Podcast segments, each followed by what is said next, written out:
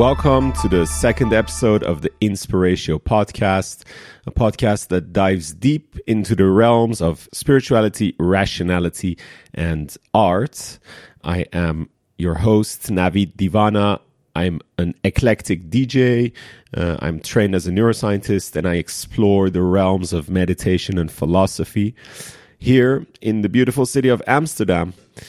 Uh, the following is a conversation with my friend Thomas Meijer, also known as DJ Inphiknight. He's a colleague of mine and he is also a philosopher and a poet. So, in this conversation, we'll be diving deep into many philosophical topics. Uh, I will name some of them. We will dive into the definition and function of philosophy, the relationship between philosophy and science, forms and functions of language, notions of free will, notions of good and bad, concepts of God, untangling consciousness and self awareness, religion and ethics, social structures, and political history. Yes, that's a lot of things. The previous episode was what my friend Dr. Ruben Laukkonen who is a neuroscientist and meditation expert. Uh, so you can go check that out. Also, we have an introduction episode to the Inspiratio podcast. You can also go and check that out. I will release a new episode every four to six weeks, and I'm saying this early 2022 uh, because this probably will increase in the future. And if you enjoy this show, you can contribute to its future growth and new episodes through a monthly subscription or one time donation. And you decide what you want to pay. Every amount is highly appreciated. Check out inspiratiopodcast.com or the episode description in your podcast player for more info. And I'm very grateful for your support. Also, when you want to be updated when there's a new episode released, you can sign up for our newsletter. Also, check out our website or the episode description to find out how. And I will only send an email when there's a new episode and no other spam. Promised. I now present you Thomas.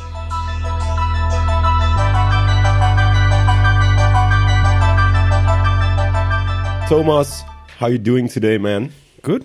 Yes. Yeah? Yeah. Fine. Okay, awesome.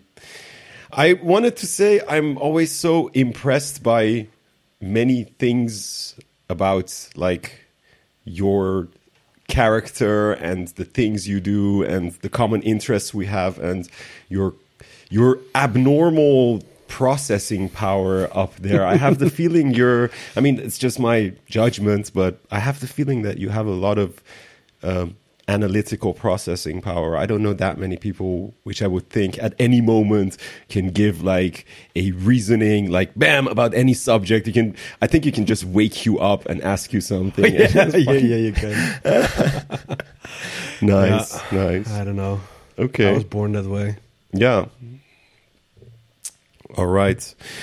So, um, in this episode, I kind of chose for a format to um, have, uh, yeah, just a bunch of questions, and then we will just shoot them away and see what comes up. Uh, Last podcast, I did more like just going in depth into the different topics.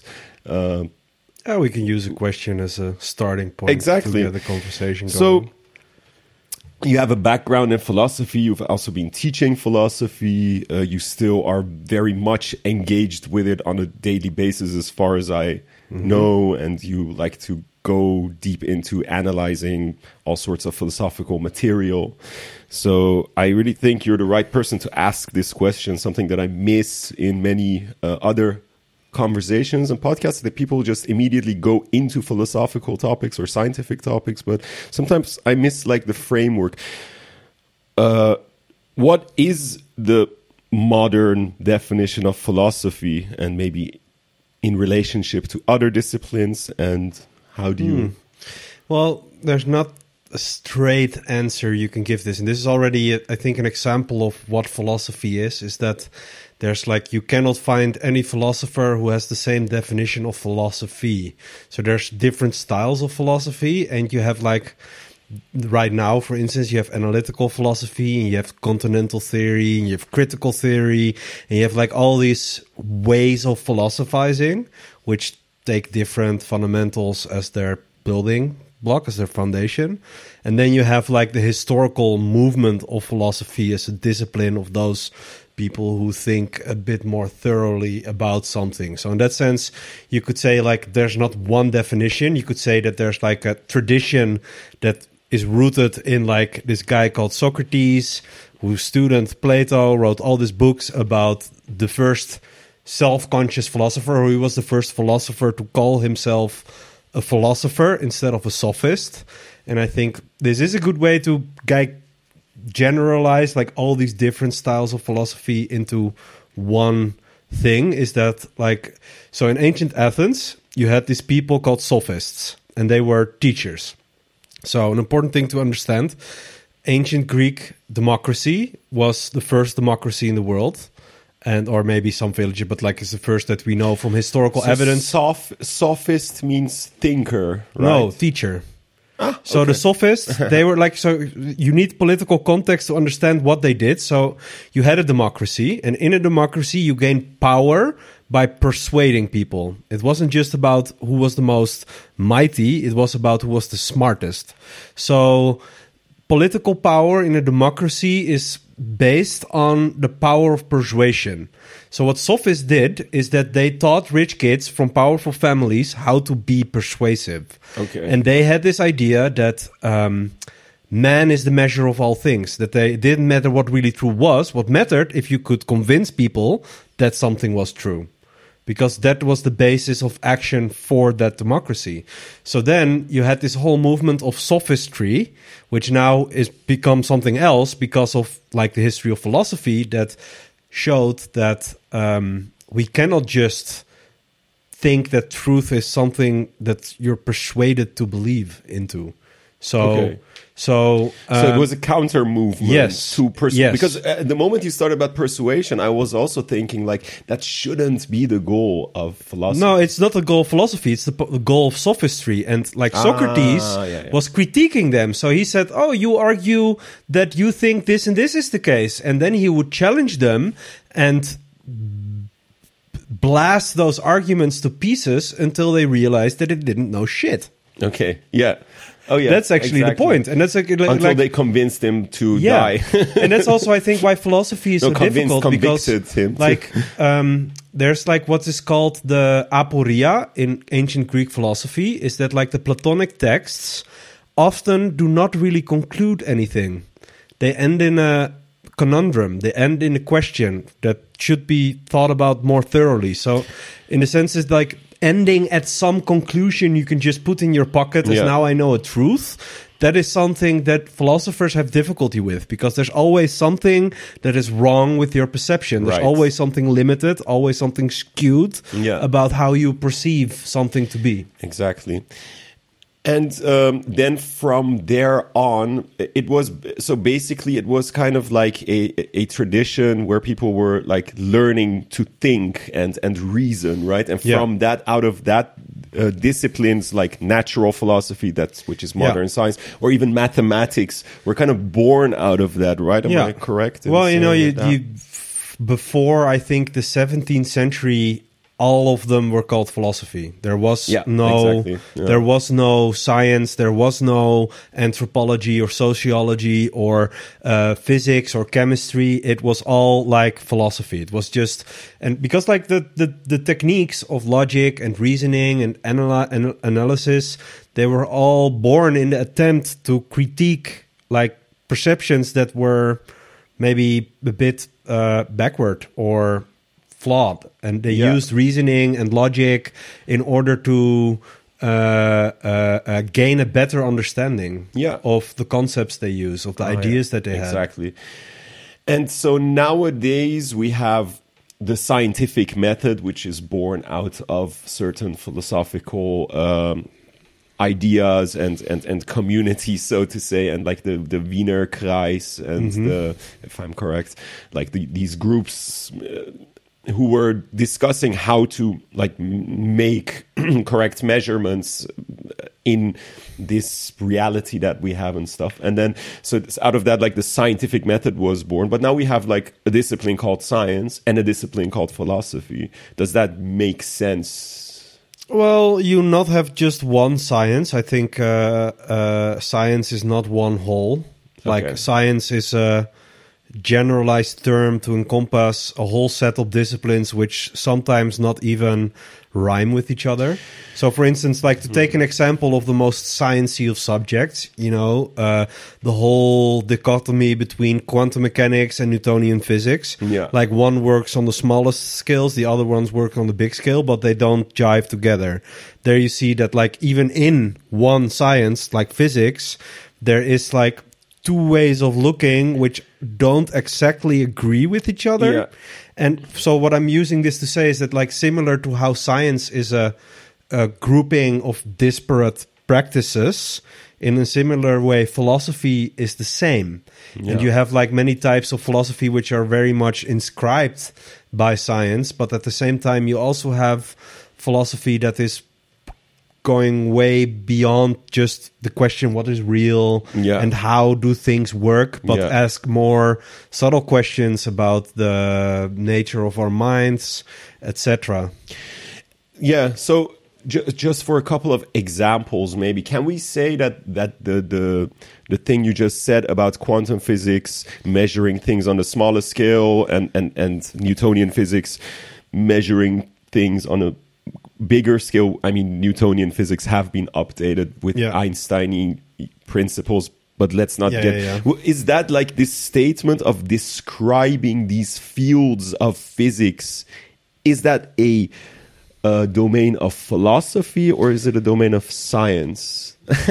well you know you have the philosophy of science and i Exactly. think as to to like it takes a more meta perspective on wondering like why do these ep- epistemological frameworks do not work together exactly uh, in what measure are they limited i think these are always philosophical questions Yeah. because like Epistemology is the uh, art of describing rea- reality. No, right? epistemology is the is the the process of defining knowledge. Ah, yeah. So and ontology because these two- ontology is is the question about what things are. exactly. And that's also different than physics Yeah. because like ontology is more like a practice of like in the words we use, like how are they related to Yeah. reality? And that's a subtly different question because like in ontology classically you wonder about like what is quanta? What is a whole? Yeah. What is one? What is many? Exactly. These are like all these concepts we use to describe on a very fundamental basis anything in reality. Yeah. Like ontology is the process of really coming to terms with these concepts and try to make them more rigorous than we Yes. use them in a more colloquial sense in everyday language. because like uh, one of the first what i find very interesting about philosophy is that you can always ask what is philosophy? And that on itself is a never really dying question either. It kind Yeah. of gives you new answers. It's just this field which keeps updating re- itself and redefining itself depending on the thinker or the yeah conversation that you have. But um so what you were saying uh what I find interesting, what comes up for me often is philosophy is, for example, also um, is very handy because of the, these these uh, things like ontology, epistemology, etc. These these frameworks that it provides to come up with the hypotheses that a scientific method can test or even find out like okay let's measure um, sadness in people. Like if I look at my own psychological background, and then some people would say, but you always need a subjective measurement. Is that valid? And then the other person says, yeah, but we only have in principle our subjective measurements, even when we read a scale or a number or a- on a dial or Yeah, that's- so so so in in these fields like the what is and like what is this thing anyway that you want to measure Yeah. there always a bit of philosophy kicks Yeah, in. and also I think that's where lots of scientists are terribly naive. Yeah, They exactly. often are not reflexive about what they're actually measuring. Same with like the whole the classical debate between scientists versus philosophers. Like, is there a free will? And yeah. like, but like in this discussion, there's just so many ill-defined questions. Like the famous experiment, the Libet experiment, where they say that like the freedom doesn't exist because where he would put someone in an MRI scanner and a little bit before their voluntary movement, we see a little Yeah. jiggly on the uh, graph. But if you look at the experiment, the question they put to people was like, by yourself, when you feel the need to press the button, press the button. So they already skewed the thing to ask for like a random signal in your brain almost, you know? So that like the question is, is that really freedom? Like I think you could say that like, for instance, to just take an example, like they they take freedom as like the possibility of a physical system to outside of any causal relationship be able to move itself. That's like one definition. But if you take freedom to the experience of being autonomous as the fact that you can have a grip on your life and are able to live your life in accordance with the project you set for yourself this doesn't include at all this Causality. possibility to be outside of the causal chain. Yeah. It just means Oh, that you like, yeah. are non alienated between what you mentally project your life to be and how you can actually live it. So in that sense, Yeah. you by by like asking like what are we actually talking about, you determine the entire result of this research and this is often what goes terribly wrong where when scientists are philosophically illiterate because they're often testing things that they're not actually testing. It's the same with psychology that that uh, pretends to be empirical when they use like questionnaires which they can measure in numbers but then are very vague in the questions they're actually asking and you really wonder like are you actually testing what you're testing? Yeah. and this is the whole reproduction crisis Exactly, in the- psychology. There's like many issues like that Yeah, it's the- not what you're actually asking So the reproduction crisis is the, the fact that uh, many uh, research that has been done in psychology has not been able to be reproduced, even Yeah. though they were super happy about the results and were publishing Yeah. them as if it's like super hard facts about the Yeah. human mind. Uh, yeah yeah. Um, free will, interesting subject because I absolutely agree with you need to have a definition of freedom first before you even can Yeah. uh, can can can be able to uh, measure it. And I, I think uh, to to I think what thing that can ev- help anybody when discussing this section is many people think that there is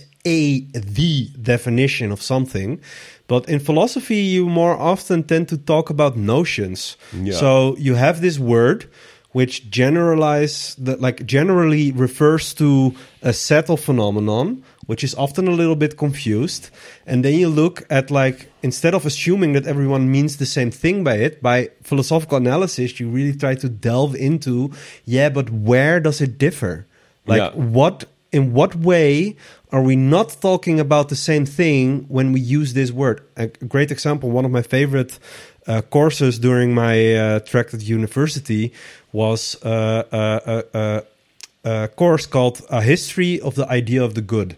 So it had like 12 texts from different eras and different cultures where there was a different idea of what is good. Ah, yeah. And Yeah. it's such a central concept. People use it every day for so many things, but it's not one concept. It's Yeah. it's like radically different. If if a Greek philosopher is talking about good, it's something different than a Christian theologian in the medieval times, and it's something again different when you ask Mark Rutte or some some uh, politician who has a very specific set of what he perceives as to be a good Yeah. for society.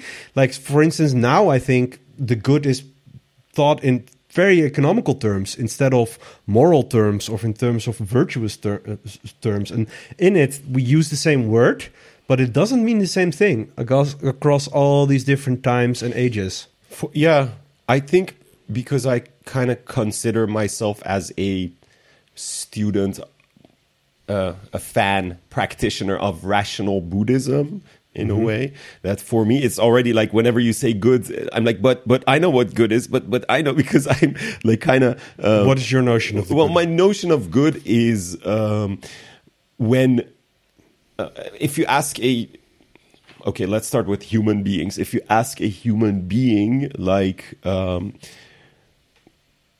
uh, are you suffering? Are you happy?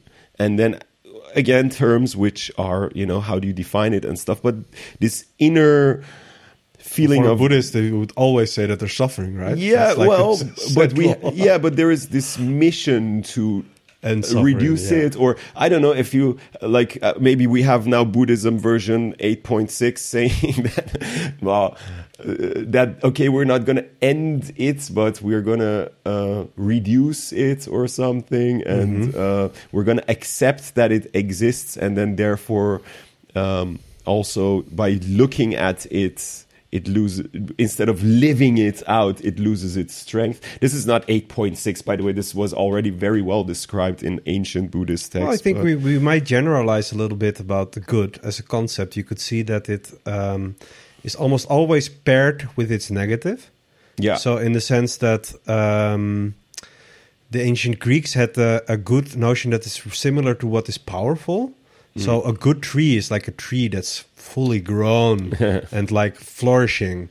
But at the same time, a good person isn't necessarily who doesn't do nasty things, but it's a powerful person who has the ability to do whatever he wants. It's like the power to self actualize is actually like a notion of the good. And the bad is something that is not powerful, that is unable to fulfill or uh, actualize its potential. That's really like how a Greek notion of the good is, which is radically different than how the Christian world perceives i would it. say that's quite a dangerous And but like for the uh, Buddhism, where you were just talking about, there it's really related to the concept of suffering Yeah. and happiness. Yeah. Is there like the the basic dichotomy between which these notions kind of we understand them, Yeah. what our entrance to them is. yeah yeah so yeah and there there are multiple forms of happiness and the the happiness the true maybe the true ideal of buddhist happiness is uh, being able to f-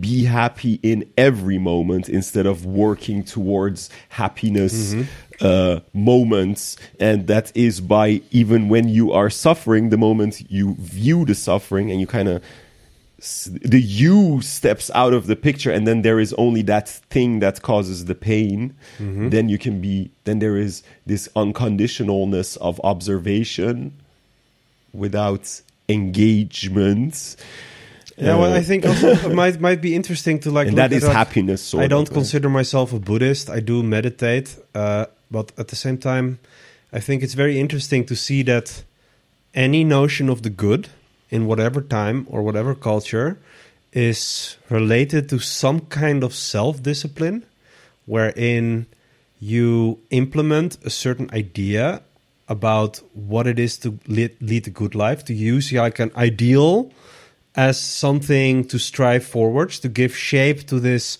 unformed thing that is yourself, Yeah. and to adapt it into something that is uh, accepted by your surrounding culture as being good. Okay. Because like it can be strange if you have a radically different idea of what is good. Yeah. it often doesn't end well for people. Like, yeah. uh, yeah yeah yeah yeah yeah but you know, there I think you could say that like these kinds of concepts, like the good and the bad, they are like um, uh, a, a point, an I- ideal point that for, gives form to what people can strive towards or how they should Yeah. be. So in that sense, they are very Moral, regulative, yeah. moral. Yeah. But then the end goal seems to be to uh, live a, happy life. Like all of these, like the mo- morality uh, will provide a space, Yeah. which is Yeah, but what is happy? well. Mm, you know what? Is it is the experience? is it the same as joy? Mm, 'Cause I always found this like this this beautiful thing and um, I experience them differently, but when I am joy, when I'm joyous, I'm happy. like you know but I cannot- be.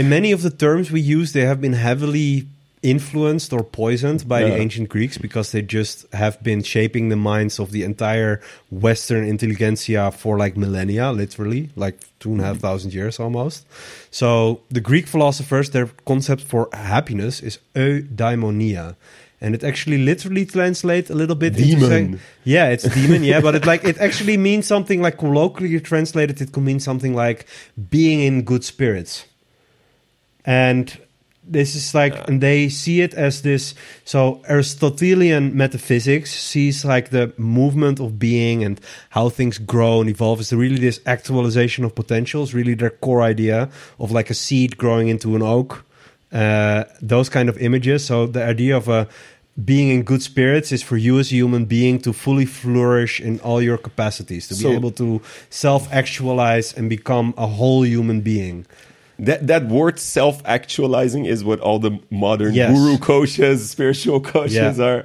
are advertising. And, I uh, know, but like like Maybe many of- many new yeah. age is like terribly old. It's like Ah, just yeah, of course, but eternal repetition of the same thing, and then they think they're highly original and it's all rooted in intuition, but they just don't know their classics, or they do know them because they've like the Detrius has been uh, collecting throughout times and it's in baked in our language. Many of these things that we take accustomed to like they were given shape by the active mental process of thousands year history of intellectual activity and many of this got stuck in our language Yeah. and people don't even realize like where it comes from. So this is like part of also what philosophy is Yeah. doing the archaeology of the mind to see where and ah. how and why we started using certain words Yeah, yeah, yeah, yeah. Archaeology of the mind. Um, okay, from Yeah, this, could I- go into the dusty dungeons of the mind. yeah, yeah, exactly.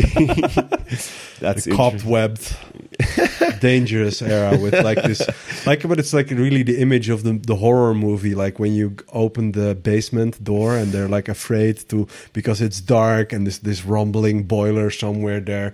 It's similar to our mind. Like there's this whole beneath the ground layer of our mind which we are not really accustomed to. oh there is so much there and we don't even know if it's like a projection or is, did we pick up this idea from someone else or is it an older idea or It's a haunted house. Yeah, yeah, yeah. The house of the mind. oh yeah um, but i wanted to build a bridge to the next question which is um, um, language has many because we were talking about language and the power of it and and the descriptions etc but language has many applications like poetry or prose just normal fiction books or something. Um, zen koans which i like from the buddhist traditions to feel that power of in. Well yeah yeah and enlightenment in the moment like by reading it like boom you can Yeah. and and and uh, or by repeating it in your mind you have haikus which are actually also kind of like you know these short poems that give a very Yeah. snapping experience of reality but besides that there's all these different forms and then there is the language that is used to which is not uh, poetic or symbolic or something or synonymous well You mean everyday language? no, well, yeah, language to say, hey, uh, this is a uh, piece of paper. Yeah. Descriptive language, or you are hot because you are you, because you have a lot of dreads on your head. I mean, like warm. You're also hot because of you know, like stuff like that. Causal. So, is there? Um, because what yeah should these forms be different like or can we use poetic language when we're um, in a, a scientific field or something because well i well, don't want to answer it let me see what I think, like for me, I'm next to being a, a philosopher. I'm also a poet. So Yeah, I'm exactly, A, I'm that's a big I'm proponent of freedom of thought and of speaking, and I think it's very important to be cognizant of the different modes of language. Yeah. Like, for instance, a joke, like you don't take it at face value. There's a uh, um, a clue to the joke, which means that it's ironic or cynical, or that like there's this whole complex game in language, and I think there is no language that is not a game. Like sometimes in science they try to be all particular, but still, like like I said, that the the mind is like a haunted house. Our language is too. Like many words where we think they have a very specific meaning actually started like a metaphor. You know, like there's many. It's like hard to always to think of an example, but the language is full of words. Which, when you wonder, like, why is there this word and where did it came from? It often has such a surprising uh, uh, history how it got there. And I think one example I think is very interesting to look at the difference between Flemish and Dutch. Okay. Because there, it's like kind of the same language, Yeah. but it has subtle differences, which are a clue to the So evolution of language. nice to mention for people who are not from this area of the world. We are Flemish is the the Dutch spoken in Belgium, and Dutch we now refer to as the Dutch spoken in the Netherlands. Yeah, and also maybe more particular in Holland because Yeah. that's like the from if the Netherlands is an imperial power, like in the twelve provinces, combining them together, you have of course many different dialects and sub-languages. That now uh, Du- Dutch is in the general sense is like from the area we're in in Amsterdam. That's like Yeah. the the basics. But for like many I think, people, Amsterdam is the Netherlands. Yeah. Like, whoa, there is more in the. No, but one example I like to give is about um, poepen. It's very no, but it's it's like it's very interesting. A very interesting point about how language emerged because now for a Dutch person, poepen means taking a shit. Yeah. But for a Flemish person, it means fucking. yes, And this is like like why? Why is this? But then you have like this cycle in language, which is called like the the the cycle of uh, euphemism. So many taboo words like shitting and fucking, they are naughty words. Yeah. So you don't use them directly. But the fun fact is that uh, poepen has been like it used to be just like pressing something through through it. Ah. But so Whoa, the act of fucking and shitting is like a similar kind of pressure of this cylindrical thing moving through a tight hole. That is actually like the activity in which is the same, but both choose a different metaphor to describe the activity. And at one point, people forget that it's a metaphor. So the thing replaces the thing what it is describing. ah, yeah. So and then that becomes a dirty word in itself. So then it needs a new metaphor in order to like circumvent the the unwritten rules about taboo. Oh, yeah. So um, you have many examples in this in every language. They use words that used to mean something else that suddenly get replaced for the thing itself. Right. Okay. Um, so now we're talking about uh, words that have evolved, sort of. In so time. what what I mean to say is, I think that um, the subtlety of language and the duplicitousness of language is something we cannot escape. I mean, with duplicitousness, ambiguity, like Both, is- yeah. It's like almost an insidious uh, uh, uh, uh, ambiguity, like in the sense that you can abuse this as well. Like yeah. in politics and in propaganda, Yeah. they often use it as a game to get people to think something of it in a certain way. And this is also like one of the triggers for me when you read something to see how to judge like who is writing it and with what intention is they use a lot of uh, coloring words to describe like things in a specific way. It's often uh, reason to distrust. Like many conspiracy theorists their writing is from the onset focused to garner a certain measure of disgust, fear, repulsion. So they use many very negative words. So they will never describe something in a very neutral, objective way. They will like power through it with like all these concepts that will color what they're describing in a way like uh, the ridiculous remark or the like there's never something yeah. that is just very sec, so very uh, cold or very neutral in its description. Yeah.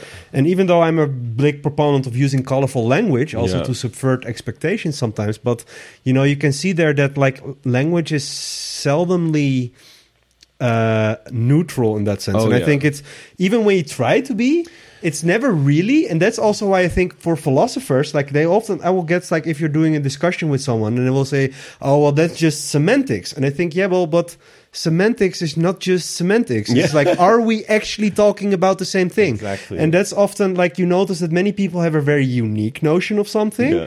or something that has been highly infected by some kind of ideological idea. Like, look at Americans talking about socialism.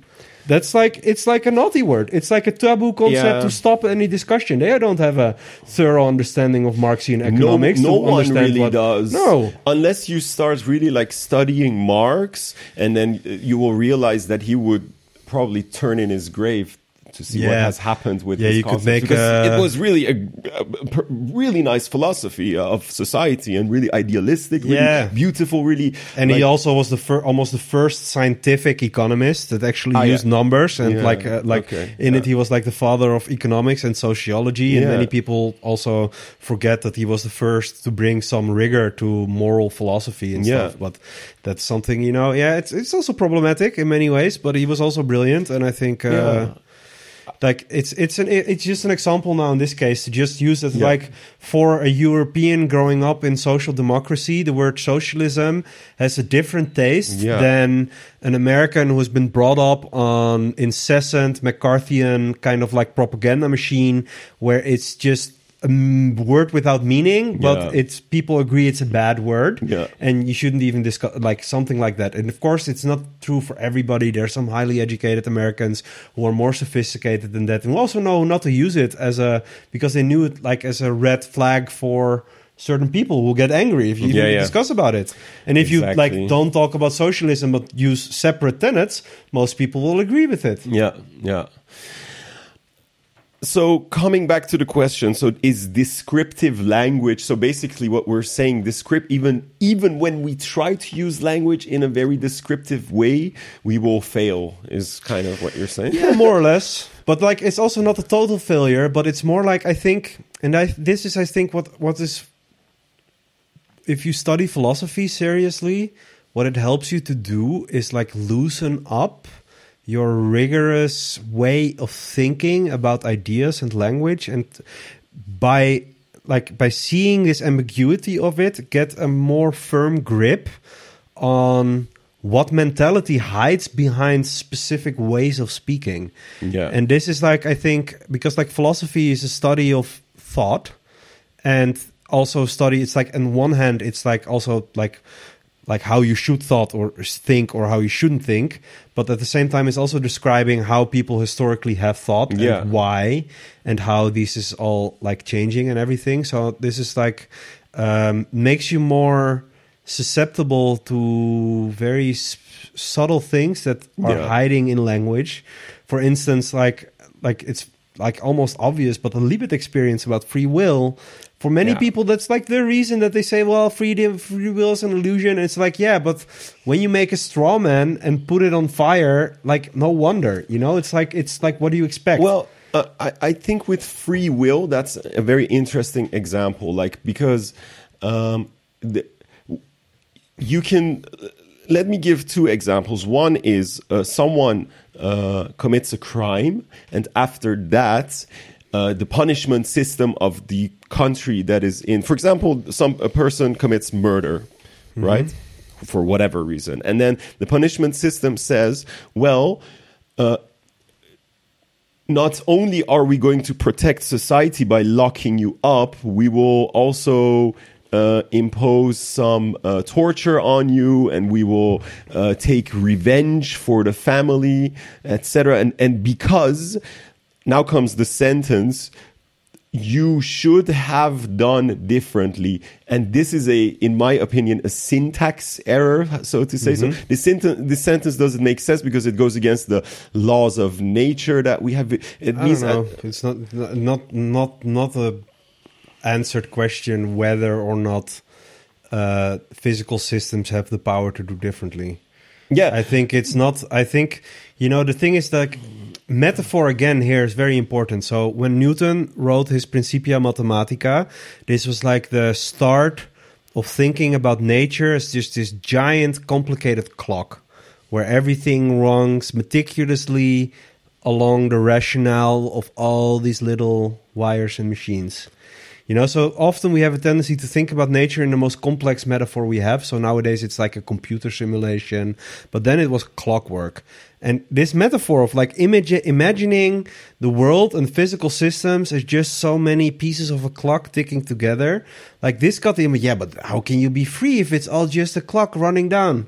Like, but the question is whether nature actually is like that. And now with modern systems theory and chaos theory, you know that like a infinitesimal difference is a huge difference on the long run. So the the the it might be possible that. Uh, for nature, possibility is a real thing. Yeah, it is true, but that's then not the freedom that that person No. had to act differently in that That's moment. that's that's that that's a different question So, again. yeah, and But you could also wonder whether being able to do differently is actually necessary for uh, society. We have this idea, okay, because people are free, they are punished because they didn't use their freedom wisely and should be deprived yeah, and of their that I think is a wrong way of approaching a definition of free will. That yeah, you know, like I was thinking about uh, the famous uh, philosopher Spinoza. He had this idea, like he, he he he's like also part of like the. It's he was very- Dutch. Well, no, he fled to this country. Yeah. Or- yeah, yeah, but he lived for most of his life in in the Netherlands. Yeah. and also similar is uh, is uh, What was is- his origin again? Just uh, he was a Spanish Jew, Oh yeah, yeah. but yeah. like at this moment. The Spanish Empire had a big brain drain to the Netherlands, and it was actually one of the tactics of the Netherlands when they were getting rich of the East India Company and these novel financial innovations. We also had a free press. This Yeah, yeah. this lured many financiers and intellectuals, and is the thing that made the Netherlands great. I Yeah. think in that moment. Uh, but he said somewhere in his book that freedom is something like you throw an apple in the in the air. And that the apple thinks like, "Oh, I'm free," and then he said the strange thing is that he was actually and falls right. down again. No, but the, the the the the point he made was that he's actually right in thinking he's free. But this is again like a subversion of the idea of what we mean by freedom. And now, right now, freedom is like so much tied to the idea of okay, we have a democracy. We're all free individuals who can choose the project of their own life. So in it, freedom is a political category which is very important for the notion of our self perception and whether we are autonomous or not. So, in that sense, we put an over big attention on the idea of freedom, and then it became a philosophical question whether it's even possible at all.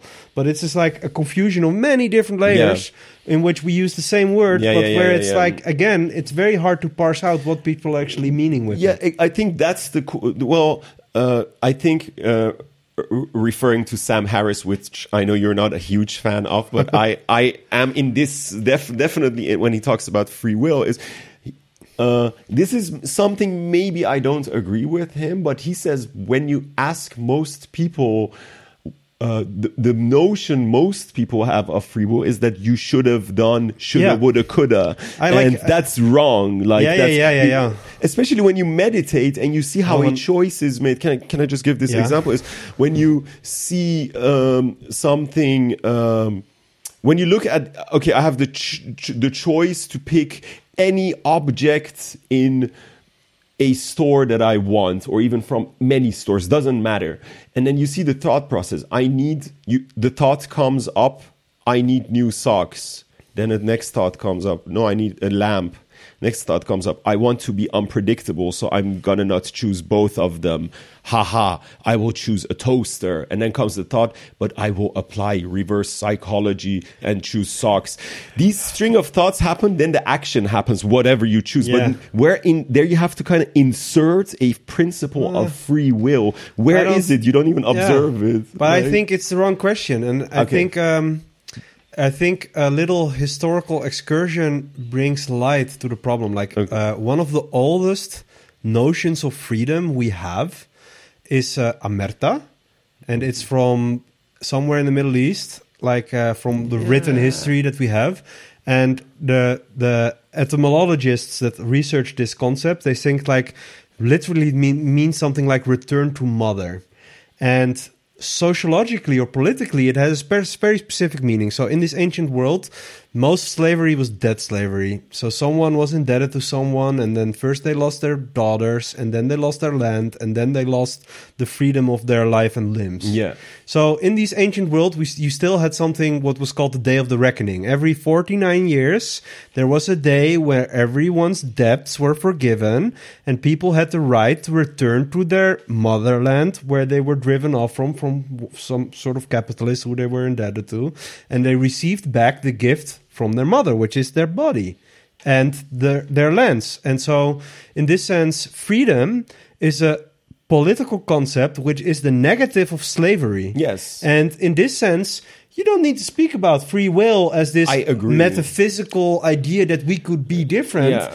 It's like, but this notion of freedom then became very alluring because like oh man like slave we're not just slaves to our master we're slaves to our body to our appetites to our desires through like so it becomes this whole complex where we apply this idea we have and put it inside many different things and then suddenly wonder like oh why doesn't it work? Why is this strange here? But that's because we have Ah. like reified like this is a concept where we use an abstract idea which is from a Yeah. particular sort and we reify it make into something concrete that is based in some sort of principle namely that we have a soul which makes that we're not bound to the physical limits of the chains of causality Yeah, which and the soul in itself also lives in a domain, so it has to.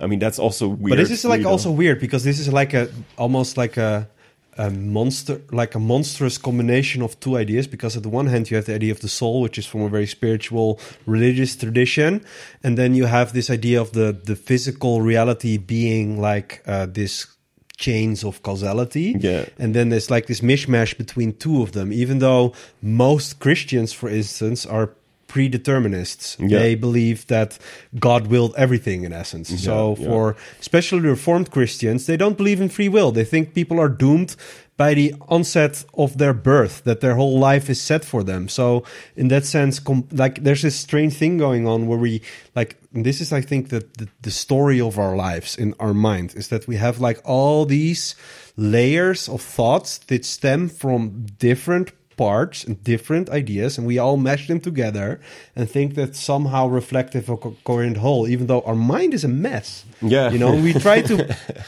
pull it over the world and think like oh it doesn't make sense or whatever but it's like it's just that there's many just many how do you say uh, haken en ogen in english there's like uh, there's many uh, Uh, it's a, details. Yeah no, but like thorny details that like thorny details. that yeah. puncture you There's like, many hurt. ifs and uh, yeah ifs and buts buts and buts and ifs exactly so um we i think we kind of demonstrated that uh th- this means that um uh language i- is by by talking about free will is that like you know the, the freedom of having the options of doing different things versus the freedom uh, like just having these options like being able to choose to unlock yourself from your from your chains and become sportsman doctor musician whatever Yeah. versus the freedom uh, that is a definition so and Yeah. another definition which is a very much more logical definition which is i think many people when you actually talk to them they actually pretty quickly Yeah. drop that weird metaphysical idea of should have would have could have but on the other hand it's also interesting if you tell people like revenge is nonsense because if you were in gandhi's shoes you probably would have done the same because you were raised that way. But if you were in stalin's shoes i will not use hitler as like you know we all the standard Godwin hitler did this hitler. Like stalin's shoes you would have also been a asshole Oh, I- I- dictator. can I say something echt that's like if it's taken out of context it would be horrible. But like for a Greek metaphysician thinking about the good human life they would say Hitler was good. Not in a moral sense but because he had power to change the entire fucking world like being able to swing your dick and puncture it into the ground like in whatever way you do that's like for a Greek it's good it's like but like their Yeah, gods were immoral as fuck. They they weren't about like oh you shouldn't do that. They were just like if you can you should. It was like it wasn't about oh that is wrong. Like maybe there's some differences in it, but like in general Greeks uh, worship power. Used to. But I think the the philosophers kind of started make bringing a change into that. Yeah, uh, they were like it wasn't. They were outliers in their culture, but Yeah. I think uh, yes and no because like the biggest dick in Greek history, like Alexander the Great, was actually taught and raised by Aristotle. well, I mean, it maybe wasn't necessary. I don't know if Aristotle ma- meant to make him into a dictator. That I don't know, but No, but the, di dictators, he wasn't like it. It says like he didn't come to the dictation part. He was mainly a conqueror, and he died Okay. before he could like really rule over his empire. yeah. Okay. Like I'm already older than the the day when uh, uh, Alexander the Great died. yeah, yeah, yeah, yeah, exactly. Okay. Also about by preventable disease, probably. They don't know or poison. They don't exactly know what. Some theories is that he was sick. He might have been saved by a vaccine. it might have been saved by a vaccine. Yeah, And sure. who knows? He might have conquered the whole world. Oh shit! Well, happily Maybe he should have died earlier already. No, I don't know. Yeah. Okay. So I kind of uh, wanted to move into a couple of statements or philosophical ideas that I had in the last year when I was also listening a lot to the Philosophize This podcast, which I can really recommend to people uh, if they either want to refresh their knowledge of philosophy or just get into it for the first time. And I think it's really awesome. Um, and I was listening to it and some old things got refreshed from when I had philosophy even in high school and on university a little bit and um, some really new things came up too but like for example after listening to a lot of episodes uh, I kind of let go of my um, more uh, I, I thought, wait, wait. There was a time I would say I'm an atheist. There was a time that I would say uh, I'm agnostic. And uh, now, actually, I would say, no, I'm a philosophical theist. Like A theist, even. Yeah, Oh, yeah. or deist. Deist, deist. Yeah, yeah, yeah. Yeah, There's, a, deist. yeah, yeah, exactly. There's a difference. Yeah, yeah, yeah, exactly. So, I- God of the philosophers, as they say. yeah. Well, oh yeah, like that. Well, I, w- I would say, so now we get back into language and defining things, but by studying, for example, what you said, by studying Marx, you find out that socialism There was a is not that evil. And by studying, uh, there was a trope at um, because at the faculty I studied at at the Free University here in Amsterdam.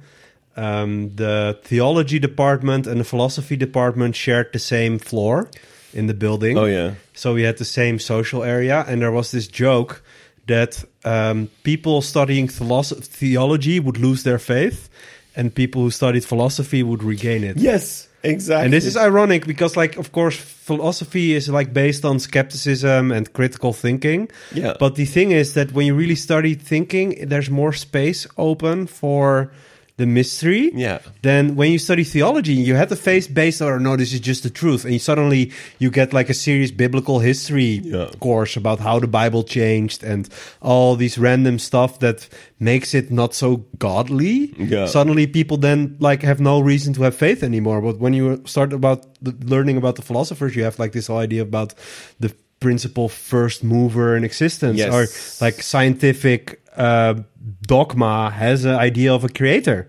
They just don't call him God, but there's like an original mover. And however you want to frame it or think it was actually a Catholic priest who was also an astronomer who thought about the Big Bang as a theory. But I don't Oh wow, interesting. Yeah, yeah, yeah.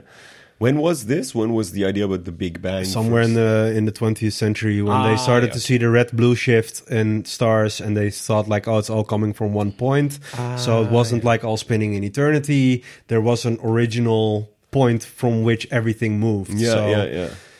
But you go i think i'm interrupting your question because you were going somewhere Well, yeah, I was going somewhere. Um, I was going to give like the reasons why I think God exists, and for me, like that, that's what you're saying, the prime mover argument and Yeah. the creator argument. That's not even what I would say uh, matches my definition of God, because actually, I think uh, I forgot exactly which philosophers and which ideas, but like as you go through the history of defining God, you see that uh, um, it has been a much, much, much, much broader thing than uh, how uh, Abrahamic religions try to like kind of give their defin- definition of it, and that's like the ruling definition these days, or even like a pl- more pluralistic uh, God more than one god religions like Hinduism. I mean, it's always a certain uh, because Hinduism isn't actually a religion. It's Yeah. like an imperial concept of British people coming to India and think like, oh, what's all these different gods? Oh, they must believe in many gods, even though there were just like specifically many cults of Yeah, many different yeah. gods. Yeah. And they just made them all into one thing, which is Hinduism, which is again as a category different from Muslims because you had Muslims, which were kind of like stray Abrahamists yeah, like for Christians, of course, and then you had all those other people who believed in all these Yeah. heathenish thing, and that they called Hinduism. So it's actually not a very unified thing. yeah, yeah, yeah, yeah. Not like Christianity is, even though Christianity has a million Also- denominations. is also not so. I mean, not many Christians would call themselves the same Christian as a Westboro Baptist have you seen church American with their hateful things. Have you now. seen the series American Gods? So there's this idea that gods are real, and every time they're imagined, like there's a real version. But one episode, they're at Easter's palace, like of Yeah. uh, Eostre, and uh, there's like a thousand Jesuses there, Yeah. and like the main character's like surprised, like oh, all the Jesus is like yeah, but there's like Mexican Jesus, and you have like they have like all these Jesuses from all those different Yeah, denominations who radically changed their perception of their Uh, savior. yeah, exactly. and uh, okay, before we go too deep, let me give the definition, uh, or let me give the reasoning behind why uh, God exists. Um, for me, uh, if you look at the uh, um, characteristics that are given to God in many different times, er, er, yeah, times and cultures, etc. Um, if if it has these characteristics, it's usually something that uh, can uh, be defined as God. Like if something is fundamentally mysterious, like we mm-hmm. don't really know what it is, or it's very fundamental to reality. If something is everywhere always, and something in which all existence is manifested. If you look for us human beings, the fact that we're conscious of experience, conscious of experience, that's already a weird term. So that we have experience, like the moment you touch your hair, that sensation in your finger, the thoughts that you have. This is kind of like very meditative, but the fact that something is happening, the lights are on, we're not in a coma, we're not, you know, if you're under full anesthesia, then all of a sudden everything disappears and then you wake up again and then there ha- no time has passed, there has not even been a dream. So that's a state of no consciousness, maybe. Uh, but the fact that there is this ever present, ongoing, experiential thing and even neuroscience doesn't have the answer to what it is it goes like even a level further than anything else it's so fundamental like a color can't be further described than the name for the color but beyond that or or like the frequency waves or whatever but beyond that the We true don't know how we interpret it in Yeah. our minds. yeah, before the whole like a baby, when a Yeah. baby's born, things just appear, bam, bam, bam. That whole field continues like all your life. Maybe uh, I don't know what happens beyond death, but I mean, there the, the conscious experience is for me. Consciousness is God. You know, it's mysterious. We don't know what it is. It's everywhere, always in your dreams when you're awake, and it's um yeah creation like everything we experience like the creation. I don't mean like the creation uh, of the universe without human beings. I mean the creation within and not only human beings i mean trees have probably some form of consciousness if you see how they communicate under the ground with their roots with their kin and with other trees and the chemical processes and and, and a fly maybe has this. Maybe even there is some rudimentary form of it because it cannot be explained as something that comes out of a brain. That is really a, a old fashioned way of thinking about it. Like you have 10 neurons and then you add the 11th one and all of a sudden the zombie turns into a living uh, conscious thing. That's strange. So for me consciousness is god. So therefore i would say i'm a philosophical theist, deist. I don't know, something like that. Well, I think deism might be something different than what you're describing as consciousness is God. I would I wouldn't necessarily think what the correct religious term for that is, um, except that it's maybe I don't know. I don't know. Do you know what, what the specific term for that type of, of, of God is? That it's No. the same as consciousness? I don't know. Hmm. But anyway, I think there is some interesting things to think about this problem of consciousness and the soul and whether it is or is not mic a little bit closer. whether it is or is not um, part of God. Like because like um, like there's some multiple historical things that I think are relevant here. For instance, like Descartes, who was like the the the the the, the OG behind guys like both Spinoza and behind Newton. Like his analytical geometry made possible the entire scientific revolution.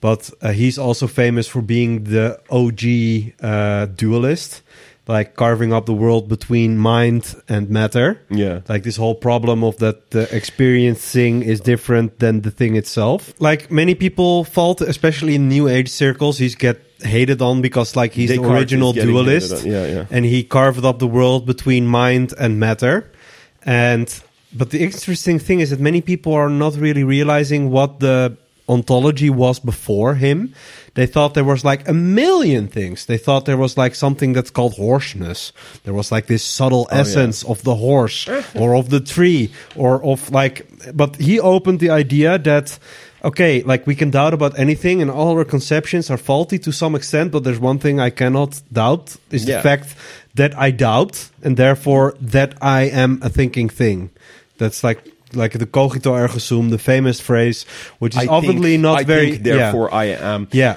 But I'm not saying I think therefore No, I no, am. I know, I'm but like- there is something going on. That's my definition. I know, but like I wanted to go there like that, like to see that like what the effect of him carving up the world in two was. Oh, yeah. So then you have like all the science things, like no, we're all trapped in chains of causality, and then it's like, like no, we're free because we have a soul, which is the thing that thinks, that's in between somewhere, like. In, in between all the mechanisms, there is something that makes us free and conscious. So these things gotten associated with each other.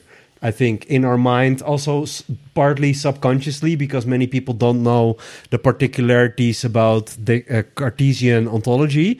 But many things have been so thoroughly influential in the entire project of science that many of these ideas kind of like slipped in and became part of this whole problem of thinking about God, about freedom, about being a conscious being.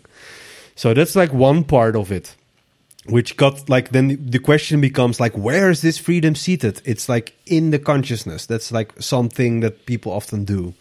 But then there's like this next interesting question that you could ask like well what is consciousness? What is this thing? And like often i think like consciousness and soul aren't necessarily synonymous but there are pointing to the same difficult thing to grasp Yeah. i think they are related fundamentally Yeah. but it's also fundamentally related to the difference between life and death. So, from time immemorial, ever since we've been dying, like ever since before humanity, like organisms have been dying. Yeah. And seeing the difference, like looking at a corpse, which is not moving, has been a very fundamental mystery about our existence. Like, why does it suddenly stop working? Like, what happens? So, Yeah. when you look at many of the ancient languages, their word for soul and the word for breath is the same. And that me that is, I think, it is because the moment someone dies, it stops breathing. So then the whole poetic gesture of like the final breath leaving the body is the soul leaving the body, because the soul is especially the last breath. Yeah, the yeah. soul after which the body doesn't move anymore, or it is still moving because you have a whole cluster of microorganisms that start eating you Yeah. that first ate your food for you then suddenly start eating you so can you're still moving in a way you know panta rhei everything moves but um the thing I wanted to point out is like so we have this problem of death. There is the soul, and it's got association associated with consciousness. Yeah. we have this idea of uh, uh, uh, of consciousness and of the soul, and often we we have a tendency to reify. We want a thing that represents a word, like a word that represents a thing. Yeah. like this is that. Yeah, yeah, yeah. And but with processes, it's often hard to pinpoint like yeah but where is it is it in the pineal gland Yeah, yeah. is it somewhere in the brain is it but that like those are all the wrong questions Yeah. because like processes are not the same thing as things so in that sense Yeah. okay this opens up the whole realm of thinking of consciousness as a process Yeah, I think it is a process. Yeah. yeah but then like what kind of process is it and i have often like i think many very sciencey concrete concepts fail here. Yeah, because we have like brains in vats. And because it's like also it's mind-numbingly complicated. Many people like like we are an organism that's a hundred billion million cells. Yeah. and like i heard a complexity theorist like where they can measure uh depth of complexity in any system. Yeah. and they said that like the complexity of an individual human cell is comparable to that of a metropolis city as Right. how many parts are interacting Exactly, in a yeah, sense yeah, so yeah. on different scales you have levels so it's like mind-blowingly complex and they want to find a specific place where this whole process somehow comes together Well, yeah, I think But- it's the wrong question Yeah. because it's just it doesn't make sense from a scientific point of view to say um, at one point experience magically emerges from the number of neurons. How complex or even simple this system is, it's kind of weird. Like, why would it be something specific to living things? And isn't there like even if you would have a system which can only for example imagine with your own way of perceiving things like we even have animals that perceive of course infrared and and supersonic sounds and whatever but imagine or maybe you would even have creatures that can uh, observe multiple spatial dimensions like beyond the three that we can Yeah. i don't know. But imagine that you would be like some sort of one celled organism or a piece of rock that can experience this is just very theoretical just light and dark coming through. That very basic uh, ability to have the experience of light dark dark light light light dark. That is already a conscious system and i that's what i'm just the the fact that something is happening you know You know, I've always like the image, and it's a poetic image because I think many others fail. Is that like, like you know, the mind or consciousness is like a mirror, in the sense that it reflects the experience you project on it. Like that's like uh, this is a poetic image. Eh? So imagine, like we have a surface of water, yeah. Yeah yeah yeah which yeah. is reflecting the light. Yeah. And but then you know this water isn't a flat pure Yeah. surface. Yeah. So it's like it's folding and moving and it's like rippling like waves. So what happens when you put a mirror in front of a mirror you get like this infinite regress. You get like this infinite tunnel that's like snailing off like so what i think like the mind as a mirror is like has wavy patterns in it like and so at certain points like all living systems like the whole living being of everything is like this body of water which is mm-hmm. all in a certain measure responsive to everything else. So Yeah. the gravity waves of the farthest stars are influencing the way the water moves like in our oceans but also like in a similar way. So everything reacts to everything else. Mm-hmm. But then at certain places this reactivity somehow is intensified. And this is i think one of the primary mysteries of life that life and complexity like it intensifies complexity. So it kind of like like a vicious cycles it goes it's like it concentrates.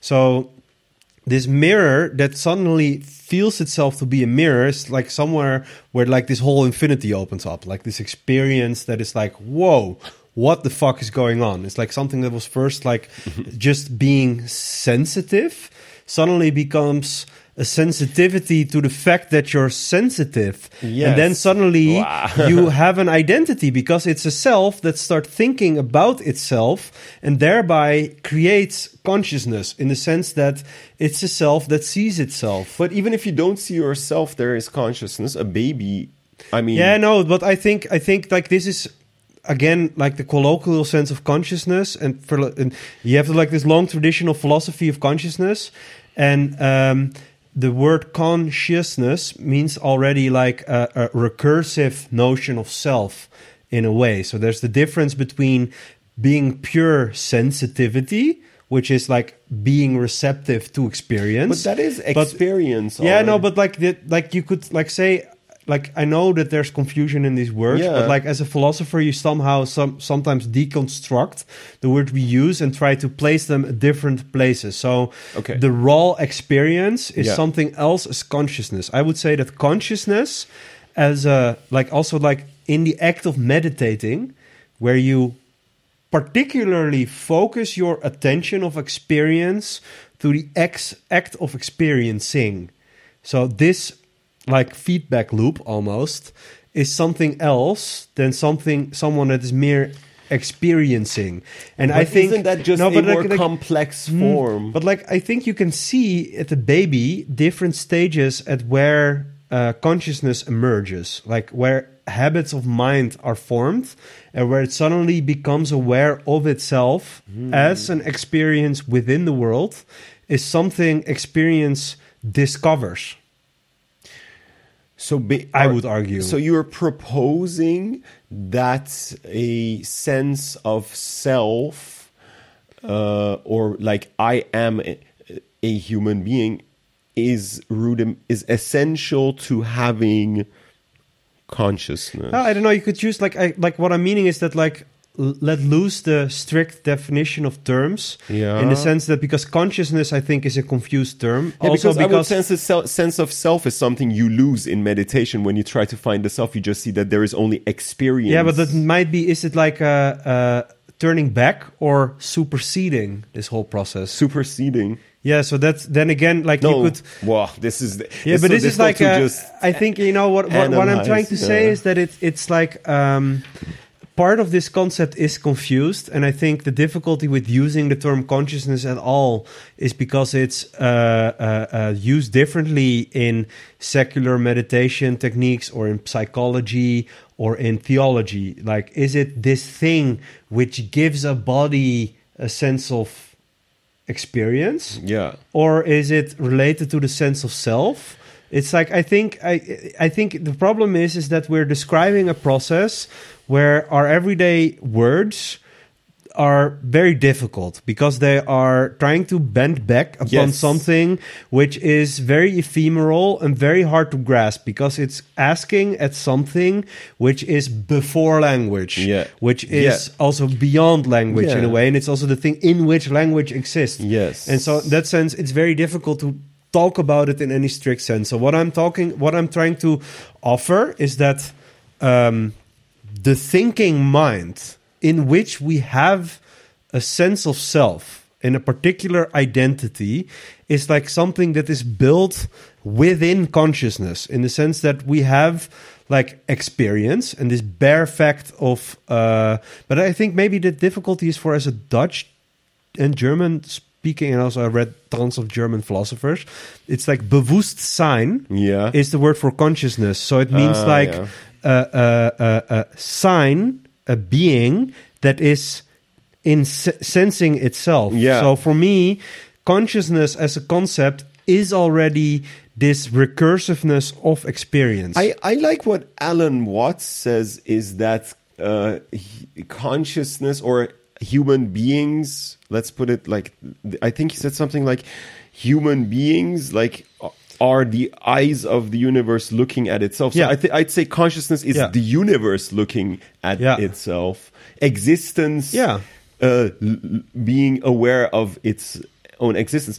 Well, There's for- even like in in Hegel's Logik, and I might be bastardizing it, but like in his like cosmogenesis of the Yeah. Hegelian philosophy, the idea is almost that the unity was once one and whole and forever, but then it wanted to know itself, Yeah. and then split itself into subject and object. Oh, yeah, yeah, yeah, because yeah, yeah. it wanted to know itself, it got like stuck in the bazillion different aspects of itself. yeah. Yeah.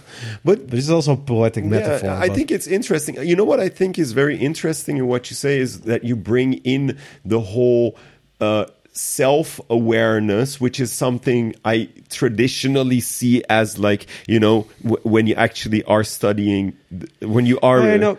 I think they're not not that weird because I think the process of transcendental meditation in a philosophical sense, Yeah. like uh, here you have of course like the Zen tradition and transcendental meditation, but they all mean like is thinking about the self. Like, and I think many people No, when they're not really like beyond thinking. Yeah, yeah, yeah, I- like the, the, the I think. yeah, but when you're meditating and you're observing the act of your mind and how it behaves, you see that there is something beneath yes, this sense of self which is beyond beyond your own self. This is why I often like I think this is related to a peculiarity I often found, especially with like this bastardized adoption of Eastern philosophy into Europeans and Americans, like in the West. You have both this idea about egolessness and reincarnation. So I am in the future someone else. But this is, I think, the com- if you combine Yes. the fact the, that when you really come down to it, like the sense of individual personality is an illusion of perception that perceives itself in this like kind of loop. Yes, and still So there when you- this there is this perception of Yeah. I, and you can even make an imagination of how it would yeah, but be this like to. I Yeah. is not you. In the sense that, like, Yes. uh, what I mean It's is like exactly, exact. That's exactly what I would say. That is the. It's you- not your identity, it's not your sex, it's not your character because they are all bound to the contingency of the historical world where you're embodied. Yes. And so when you take away everything that that self that is beyond self is not you. It's not it's not bound to your memories that you have Yes. now and that part is God in the sense that Yes. it's the eye behind all the eyes That's about the fact exactly that what I mean. we are connected because like the whole earth is literally one body if you zoom out a little bit like if you fly into the world Yeah. it seems like oh that's just one body and we're all made from the exact same 52 amino acids that are all functioning in the same genetic process you know we're all one body but we don't see it because we get stuck in our personality and all these reflections of these refractions in this e- weird spinning thing called consciousness. This is like we tend to see it like um, like a broken mirror. Like we think we're a separate part from which we see everything, but it's in the end it's like this giant cosmic dance. Yes.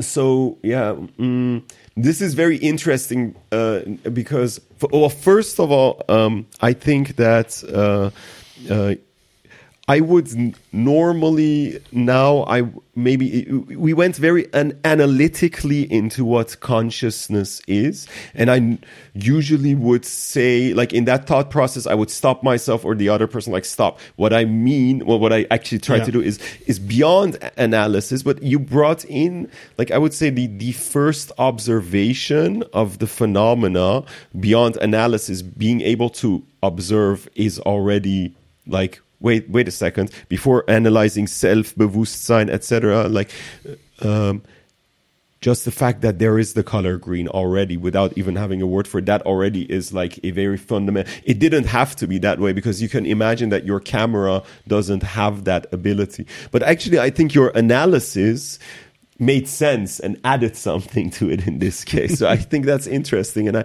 I was wondering like is this some sort of analytical bias towards observation like you have to be able to anal- analyze something before being able to say that you're conscious because i don't think No, so it's not. and but that's I not think what you meant No, no, no It's, it- yeah, it's not. It's not about analysis. It's about like um, observing the observer. This weird, Yeah, like yeah, yeah. Uh, recursion, which is, I think, crucial to the fact that we have a sense of self. Yes. but it's also tricky because we get stuck in it. Yeah. Like we get stuck in a hall of mirrors, in the sense that you don't know the way out anymore, and you forget that you're the mirror, but also the Yeah, light. exactly And that's like I think the conundrum of human existence is that we attach so much value to this reflect and I, this is what I mentioned like with the irony about like the western import of eastern thought Yeah.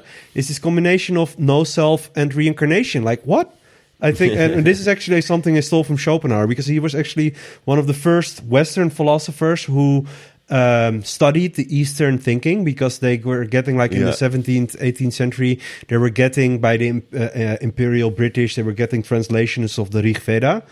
And um, What's the Rig that's like the the one of the mystical texts that's behind yoga and the whole Eastern philosophy thing. The Vedas. But the Vedas are from uh, from more of a well, you said Yeah, they they- Hinduist t- tradition. No, yeah, not Eastern. It's like it's complex. I, I don't know exactly how, how it's pointed in, but like they didn't know that back then as well. How it's rigorously what is Yeah, what, exactly. etc. They were just getting exotic texts of Eastern philosophy. Yes, yes. and um, he called like individuality the noble lie. Or this is a long time I've read this, but he had this beautiful thing about uh, reincarnation, the theory of reincarnation being a noble lie to get people to behave as if they are all part of the same being without actually needing to believe it. Like in the sense that if you heard something, it might in a in a different world you might have been the thing you've heard. You know, Yeah. this is like he calls this a noble lie to uh, get people to behave in a moral way as if everything is one without actually needing to have this vision. Yes. So for him, reincarnation was like a, a, an illusion to trick people into behaving morally Yeah. because they actually Like heaven think the other is- as another self. Yeah. So, Just like heaven yeah. and hell, right? Yeah. You- yeah. And so basically, you're saying you're destroying the paradigm or the, the um, how would you call it? Yeah, the, the, the whole paradigm of um, a me being transferred into another system because it just doesn't make sense. Yeah, my me is bound to my thoughts and experience Yeah. as it is instantiated in this Yeah. Being that is my body. In that sense that it's something different than the fact that the whole universe is alive and reactive. Yeah. You know, it's myself is something that bubbles out of that. Yes. And it's like literally like a bubble. It's also like it reflects itself in all the sides Yeah, yeah. inside. But at the same time, it's something separate from the world. But at the same time, it's like not the beyond end all of it. And that's, I think, some rests of theology in like Christianity and thinking that, or Abrahamic religions in general, where the idea is that, like, and this is also. I think I don't know if it, if it's right to say Christianity in general, but a specific kind of Christianity that grew up in imperialist uh, Christianity or imperialist Europe, because there there was this whole idea about the whole world is there to exploit for me, Yes. everything. the me So- is so yeah. important. So there was this Yeah. whole discussion in the 19th century about do uh, Negroes have souls? Because they were using them. Like this is very, very interesting because, like in moral philosophy, they attribute to Christianity as the birth of human rights, the fact that everyone has value and everyone has intrinsic value in itself. You know, because they are all created by God. There was a serious discussion, like for slaveholders who were having issues with the fact that they were holding people as slaves they thought like what like Yeah. i am free but like they're not like there was this like disconnection between it but uh, like there were some people who literally argued that they weren't people they were cattle because that you could hold them because they didn't have freedom But they, because they, imposed that slavery Yeah. upon them in the Yeah. first place. It's like as if you would say that a uh, human being, once you uh, put a leash on it, it No, but- becomes like a cow or something. No, but That's it is like very cynical. But like, there's this tendency then to like, like now, of course, with like the whole climate movement and all those things that we think we should have agency in animals Yeah. and rivers that they have intrinsic rights in themselves, and we don't have the right to just exploit them to the max. But this, like this imperialist mindset, mindset of exploiting the other for the interests of an individual for my private benefit like this entails like a whole metaphysics of how you actually think about other people and if they have the right to be treated well or not Yeah. and still many people don't agree the fact that everyone should be treated equally. And this was for Christ- christians a big problem because like this is like uh again like something that nietzsche talks about a lot. Like he walks like why do priests have power? It's one question in one text he asks. And he said like well a priest is um instit- priesthood is like an institution that um arbitrages like the sinfulness of people in a specific way. So the sin or the the debt that Jewish people have is that some ancient time uh, the Jews were slaves and then God saved them and now they should fulfill their debt because they were freed. They should live in a good way. And this is also why you can't become a Jew because you were born in it. You should supposedly should be a descendant of these original tribes that God freed from slavery in ancient Egypt. So then what the Christians added to this Abrahamic tradition was like uh, no, the sin isn't like this slavery back then, but it was actually original sin of Adam and Eve. This made the fact that we are sinful by nature and Jesus Christ can save us. But everybody can be saved. Everybody can be saved. Not just the specific people, but everyone is descendant of Adam and Eve. So everyone shares in their sin and everyone can be delivered from it. But if you do not accept Jesus in your heart, you are uh, not uh, you can just be used and killed and whatever and put burnt on the stake. Right. And so, so that gave like- rights to Christian slaveholders to hold slaves. No, yeah, no, yeah, yeah, The- in no, their yeah. mind. Or, But this was also a problem. But in in a sense, what they what they uh, what Nietzsche says about this is that it, like the universalized the debt we cosmic debt we have towards some grievance in the past towards the ultimate or something and that is mediated by priests and their power is by like a spiritual way of talking to people making them feel they have this debt to existence and then they can be liberated from it yeah, yeah, yeah. Okay. and this is actually in a way why I would call capitalism a religion as well. Yeah, yeah, yeah. Because they their notion of debt isn't sin anymore, but it's like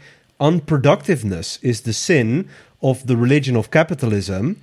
And uh, uh, uh, uh, you repay that, like also you have to go into debt in order to be able to have a good life because you need to, or or your parents need to be rich. But in that sense, that they also um, arbitrate between a notion of debt or sin and deliverance from that sin, which is a psycho spiritual process. okay. Right. And like for instance, like in ancient worlds, like the religions in Babylon, for instance, were in fact distributive channels. Like they handed in their grains to the temple, and then they later got it back when they needed food. So there was this whole cycle which was religiously motivated. So I think religion is not just about believing in God. It's like this whole psychosocial course. process that uh, determines the shape of the interaction between people and then this has all these th- different things that happen in it like a notion of soul all these things that Yeah. then start to become productive parts of how we actually relate to ourselves Yeah. in this world So by by putting power, so let, let- to kind of maybe summarize this part, like if um, in consciousness it is observed that there is no self but just experience, and then the whole notion of oneness becomes important.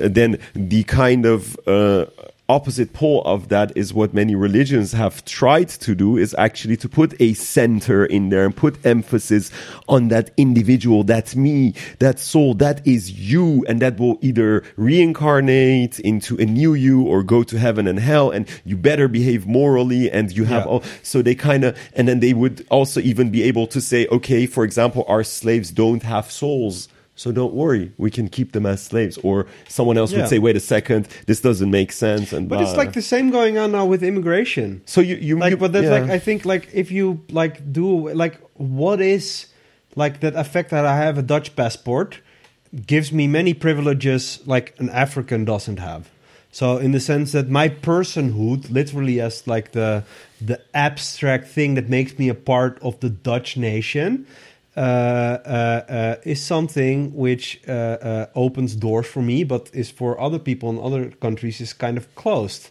So in that sense, that there is uh, a certain determination of some people that they can be allowed to do certain things and others can't.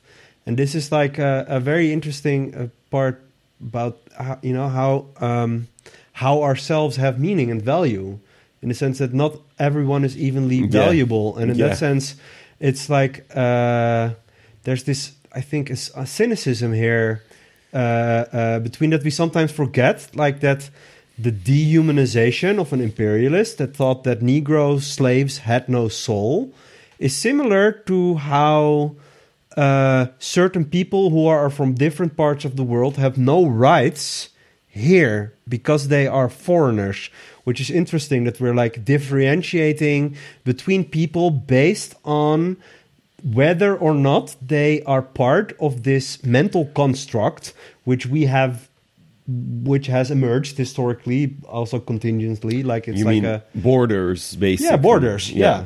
and and identities and how they are Yeah. related in the sense that we are still judging people about something else than the the content of their character they are judged based on whether or not they are a part of like some abstract nation or community. Like it's like religions talking about the distance as well. Like you know uh, is the the the specific community which is made of like which is like combined by the holy spirit or you could say uh, they are gathered by a mental construct in which they share or language they share which makes them either a part or a non-part of a certain uh, collective Yeah.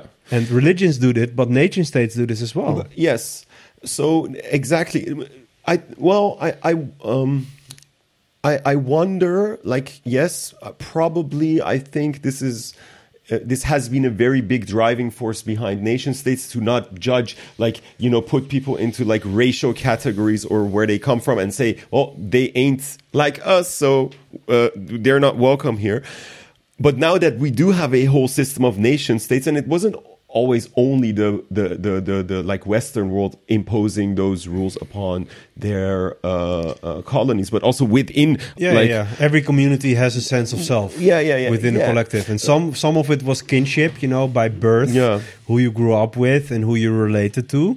And many societies were bu- economies were built on this. Like Rome was a highly tribal society, and the whole thing with the Middle East now still is also partly tribal. That many of the relationship aren't nation states because that I think for European countries when they became imperial, they had like very big abstract entities institutions that regulated like the society and there was also like already a step beyond kinship relationships so they weren't necessarily tribal anymore Yeah. like guilds and corporations they are like families but they are not grounded in actual kinship relationships but they are grounded in a principle which is related to something of a higher level not in a moral sense but in a higher level as in the sense that it's consciously thought out it's like planned it's Yeah. built by contracts it's like this abstract system of behavior Yes. in which you can come in if you uh, submit to these rules.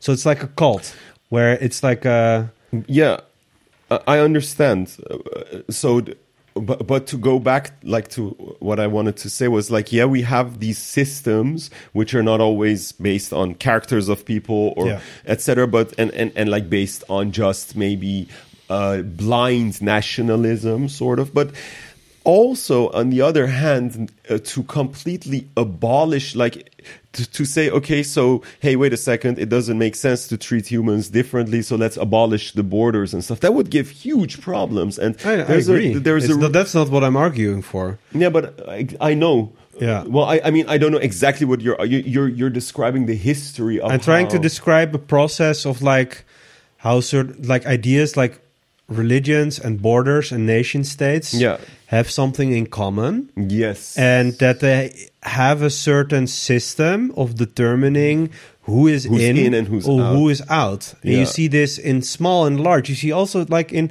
certain communities in a city like Amsterdam, there is the idea people have this sense of what other people like them believe what belongs to what they are a part of. And this starts a vicious cycle that they start behaving more in line with what they believe their in crowd is like in order to strengthen these bonds. And this ha- entails all kinds of process of radicalization but also of differentiation. And this is like i think akin to many processes in nature also like how one original species uh, splits into multiple offspring you know in the sense that like you had one primal cat and now you have like thousands of cat like creatures you know who are descendant of one primeval cat but then there's like subtle differences that emerge because of like the location in which they move into Yeah, yeah. and uh, the techniques they choose to uh, or choose like I don't know, it's a choice, like freedom, but like in the sense that they choose different methods of becoming a new being in this new context. So, but then isn't it also the case that we differentiate like there, that there is in-group, out-group things not only based on uh, random stuff, but also like, hey, wait a second, we now as a community like these kind of morals and behaviors, and you from the other community have different standards. So it's a bit tricky to mix you in and stuff, you know, and like Yeah, this is- where populism comes from, but also maybe some other criticisms of my, my migration policies is like, you know, it's difficult to mix all these different norms and values and stuff. And then it's a bit more about character, maybe. Yeah, but this is like interesting. Like like immigrants from the United States, even though they also might be refugees in a certain thing because they don't like it there anymore, they're never called uh, immigrants. They're called expats. yeah, yeah. And also yeah. partly because like the cultural difference is m- maybe less so, even though because like we all speak English here and etc. But this means that there is like a differentiation made on very subtle grounds, and this can be and has been politicized. There's been even exact like an example. Like I was listening to this uh, podcast about Leopold II, who was like the Belgium king uh, uh, who wanted uh, also a colony, and then they did the whole Congo thing, and there they started differentiate like like many colonial countries. They wanted to find a minority of locals that could rule over the majority. So they found some people who could be used to suppress the people for them like an intermediary, like the Molucca. The, the Dutch people did it with the Molucca in, Indone- Indonesia. They were like collaborators. Like we used them to uh, gain power in those countries. And sometimes Yeah, yeah. when they didn't exist naturally on tribal basis, like I think was it was in Congo, right? That they differentiated them between the Hutus and the Tutsis, and they did it on some. Uh, random nose length measurement yeah. and they just Oh, gave yeah. different people different passports and then like they started differentiating themselves and they started behaving as if it was actually meaningful Ah. difference So that was created. The difference, Yeah. the tribal difference there between those two Yeah. tribes was actually created by. yeah i'm the- not the- I'm not don't, don't pin me on this but this is something an interpretation of this that i read somewhere but it's a bit confused Okay. because it was a long time ago but there has been examples in imperial colonial rule Yeah. where they manufactured minorities which Yeah, weren't natural and they just did it to like play people out against each other and this is also what i think in politics in many different ways like is done like Yeah. get people to fight within themselves so they don't realize who is actually fucking them all Yeah, yeah, yeah. like divide and conquer this is the classic yeah. divide and conquer yeah, technique Yeah. It's you know what's interesting. I really even like when I started this podcast. Uh, well, this is just the second episode, but I was like, I don't really want to go into political nature and stuff. And we were actually talking about consciousness and conscious experience, and then somehow it uh, went all the way into imperialism, etc., etc. Yeah, no, but I think they are fundamentally related, and that is strange that I say this. But there's like the, the the power of our consciousness to make differences. Like all our notions and all the words we use demarcate one thing from the other. Everything that is something is not something else, Yeah. and this process of carving up the world in all its parts even though often it doesn't really work like for instance with many symbiotic ecosystems it's very hard to disentangle one organism from the other because they cannot survive without each other. So it should be considered more like a unity etc so like our mind makes differences. It sees this is not that. And we do that to ourselves just as much as we do it to the natural world around us. So, but what I'm arguing for is that, uh, well, I don't know if I was arguing for it earlier, but what I kind of, uh, well, the point I want to get to is that when actually we stick to, as all human beings have conscious experience, and if we stick to really getting deep into like really seeing like hey the emotion sadness pops up in all these systems. The color green pops up Be- beyond the words. There's actually maybe differences in how people perceive these colors and stuff. But then we realize Do you think that consciousness is first? no, is I it, think is it fundamental or is it emergent? I don't know. I, I, I f- that's uh, I, I like for me, for me myself, I would say it's emergent, from what? uh, based on my Well, what is what is it uh, emerging from? uh, uh, from the body. But what what about trees and ants and, and Yeah, but and they are also, bats? Don't uh, you say that they are conscious? Like in some way or not like in the same that they are exper- sensitive beings in the sense exactly, that but but going back to sensation, do they have a self perception i don't know i think my, some animals do some No, don't but there is like a big yeah. Uh, border there But that's so. What I'm saying is, when we just go to observation and the self perception falls away, and there's just observation, that's where we find the Yeah, common like- ground. yeah, that's yeah, where, where religions but lose like what power. i'm what i'm always reminded of like um uh for instance the least hated drug of all like alcohol or by society or the, the legal drug um they can make you lose consciousness in the sense that where you're still doing stuff so there's this thing with alcohol if you drink too much that you don't remember anything Yeah. so you weren't there but your body yeah, but was that's doing the memory. things. But maybe at that point, Yeah, no, but you cannot disentangle this because, like, the moment you don't remember that you done things, did they actually happen? You know, in the sense that, like, yeah, you were doing things, Yeah, but- but, you weren't there, and people also act possessed when they're really drunk. Yeah, in the I sense that that they're not their self.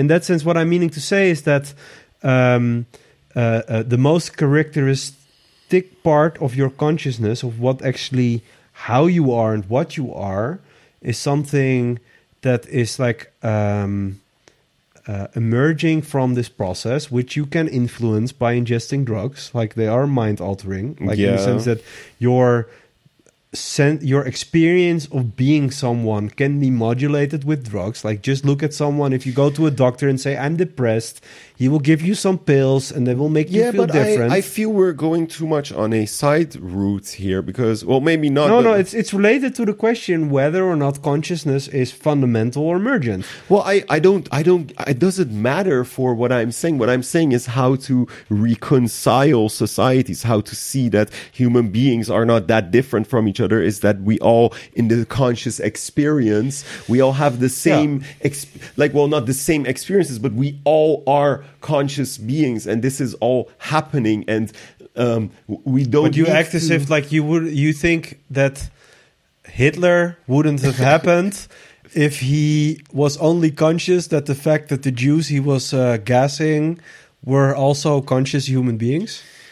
Um, well, Is it like the kumbaya moment at this moment we realized they were all cut from the same cloth? Suddenly, I think that will add to. I think if you would say to Hitler, "Are the Jews cut from the same cloth as you?" You would say, "Nein."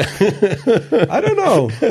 I may maybe here a bit more cynical in this regard. That even when people know that they other people are conscious, they will still find some people will still find reason to abuse and exploit them. yeah, but I think that I think going back to well, it's not just a one-step solution, but I think uh, the fact that we all have experience and we all Yeah, live in this world, and the thing we are certain of Ah, is I think this experience is, uh, could be connecting. Maybe a bit. I think is this. I, I, I, would like to believe in the in the kumbaya moment. As, as long as Not- people will realize this, but I think you underestimate. is not so important, that's what I'm No, but I think you might underestimate the pleasure and happiness some people feel in dominating others. That's true.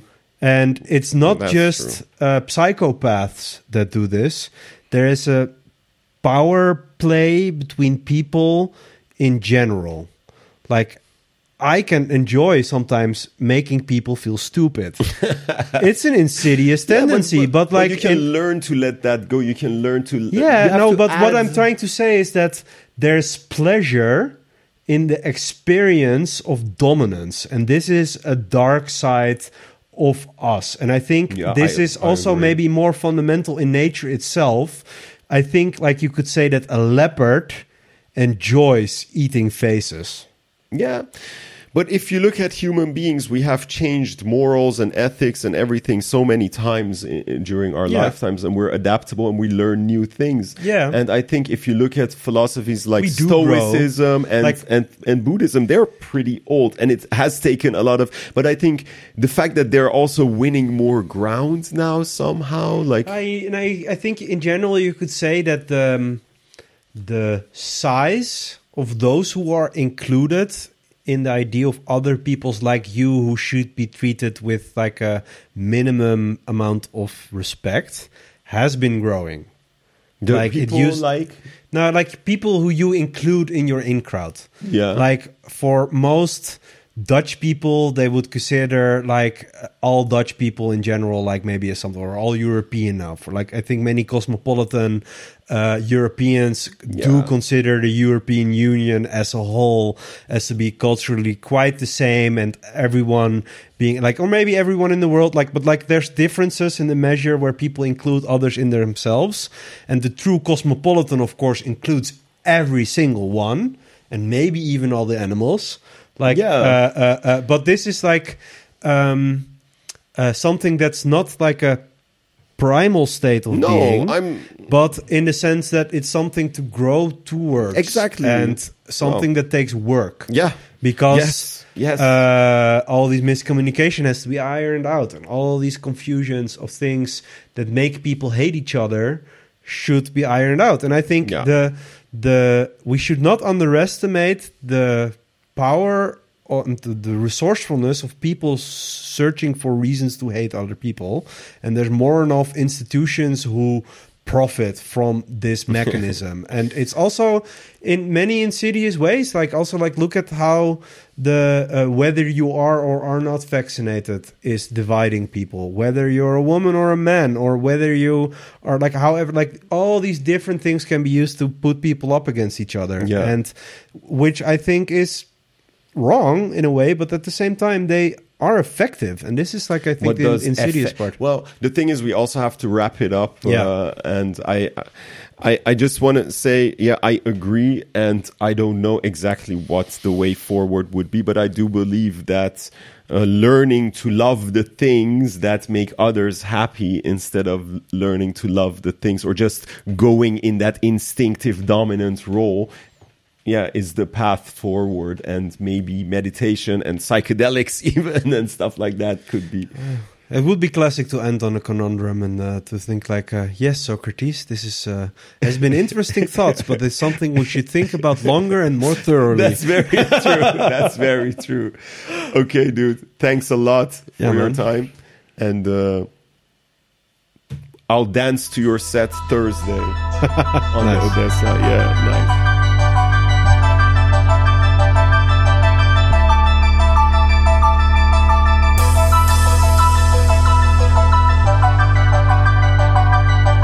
I hope you enjoyed this episode. As of early 2022, I will release a new episode every four to six weeks, and this will probably increase in the future. If you want to support me in making this podcast happen, uh, you can do this through a monthly or one time donation. Check out inspiratiopodcast.com or the episode description in your podcast player. Thanks a lot for your support. Also, if you want to know when a new episode is released, you can sign up for our newsletter also through the website or check the episode description. And I will only send you an email if there's a new episode, nothing else. And see you all next time.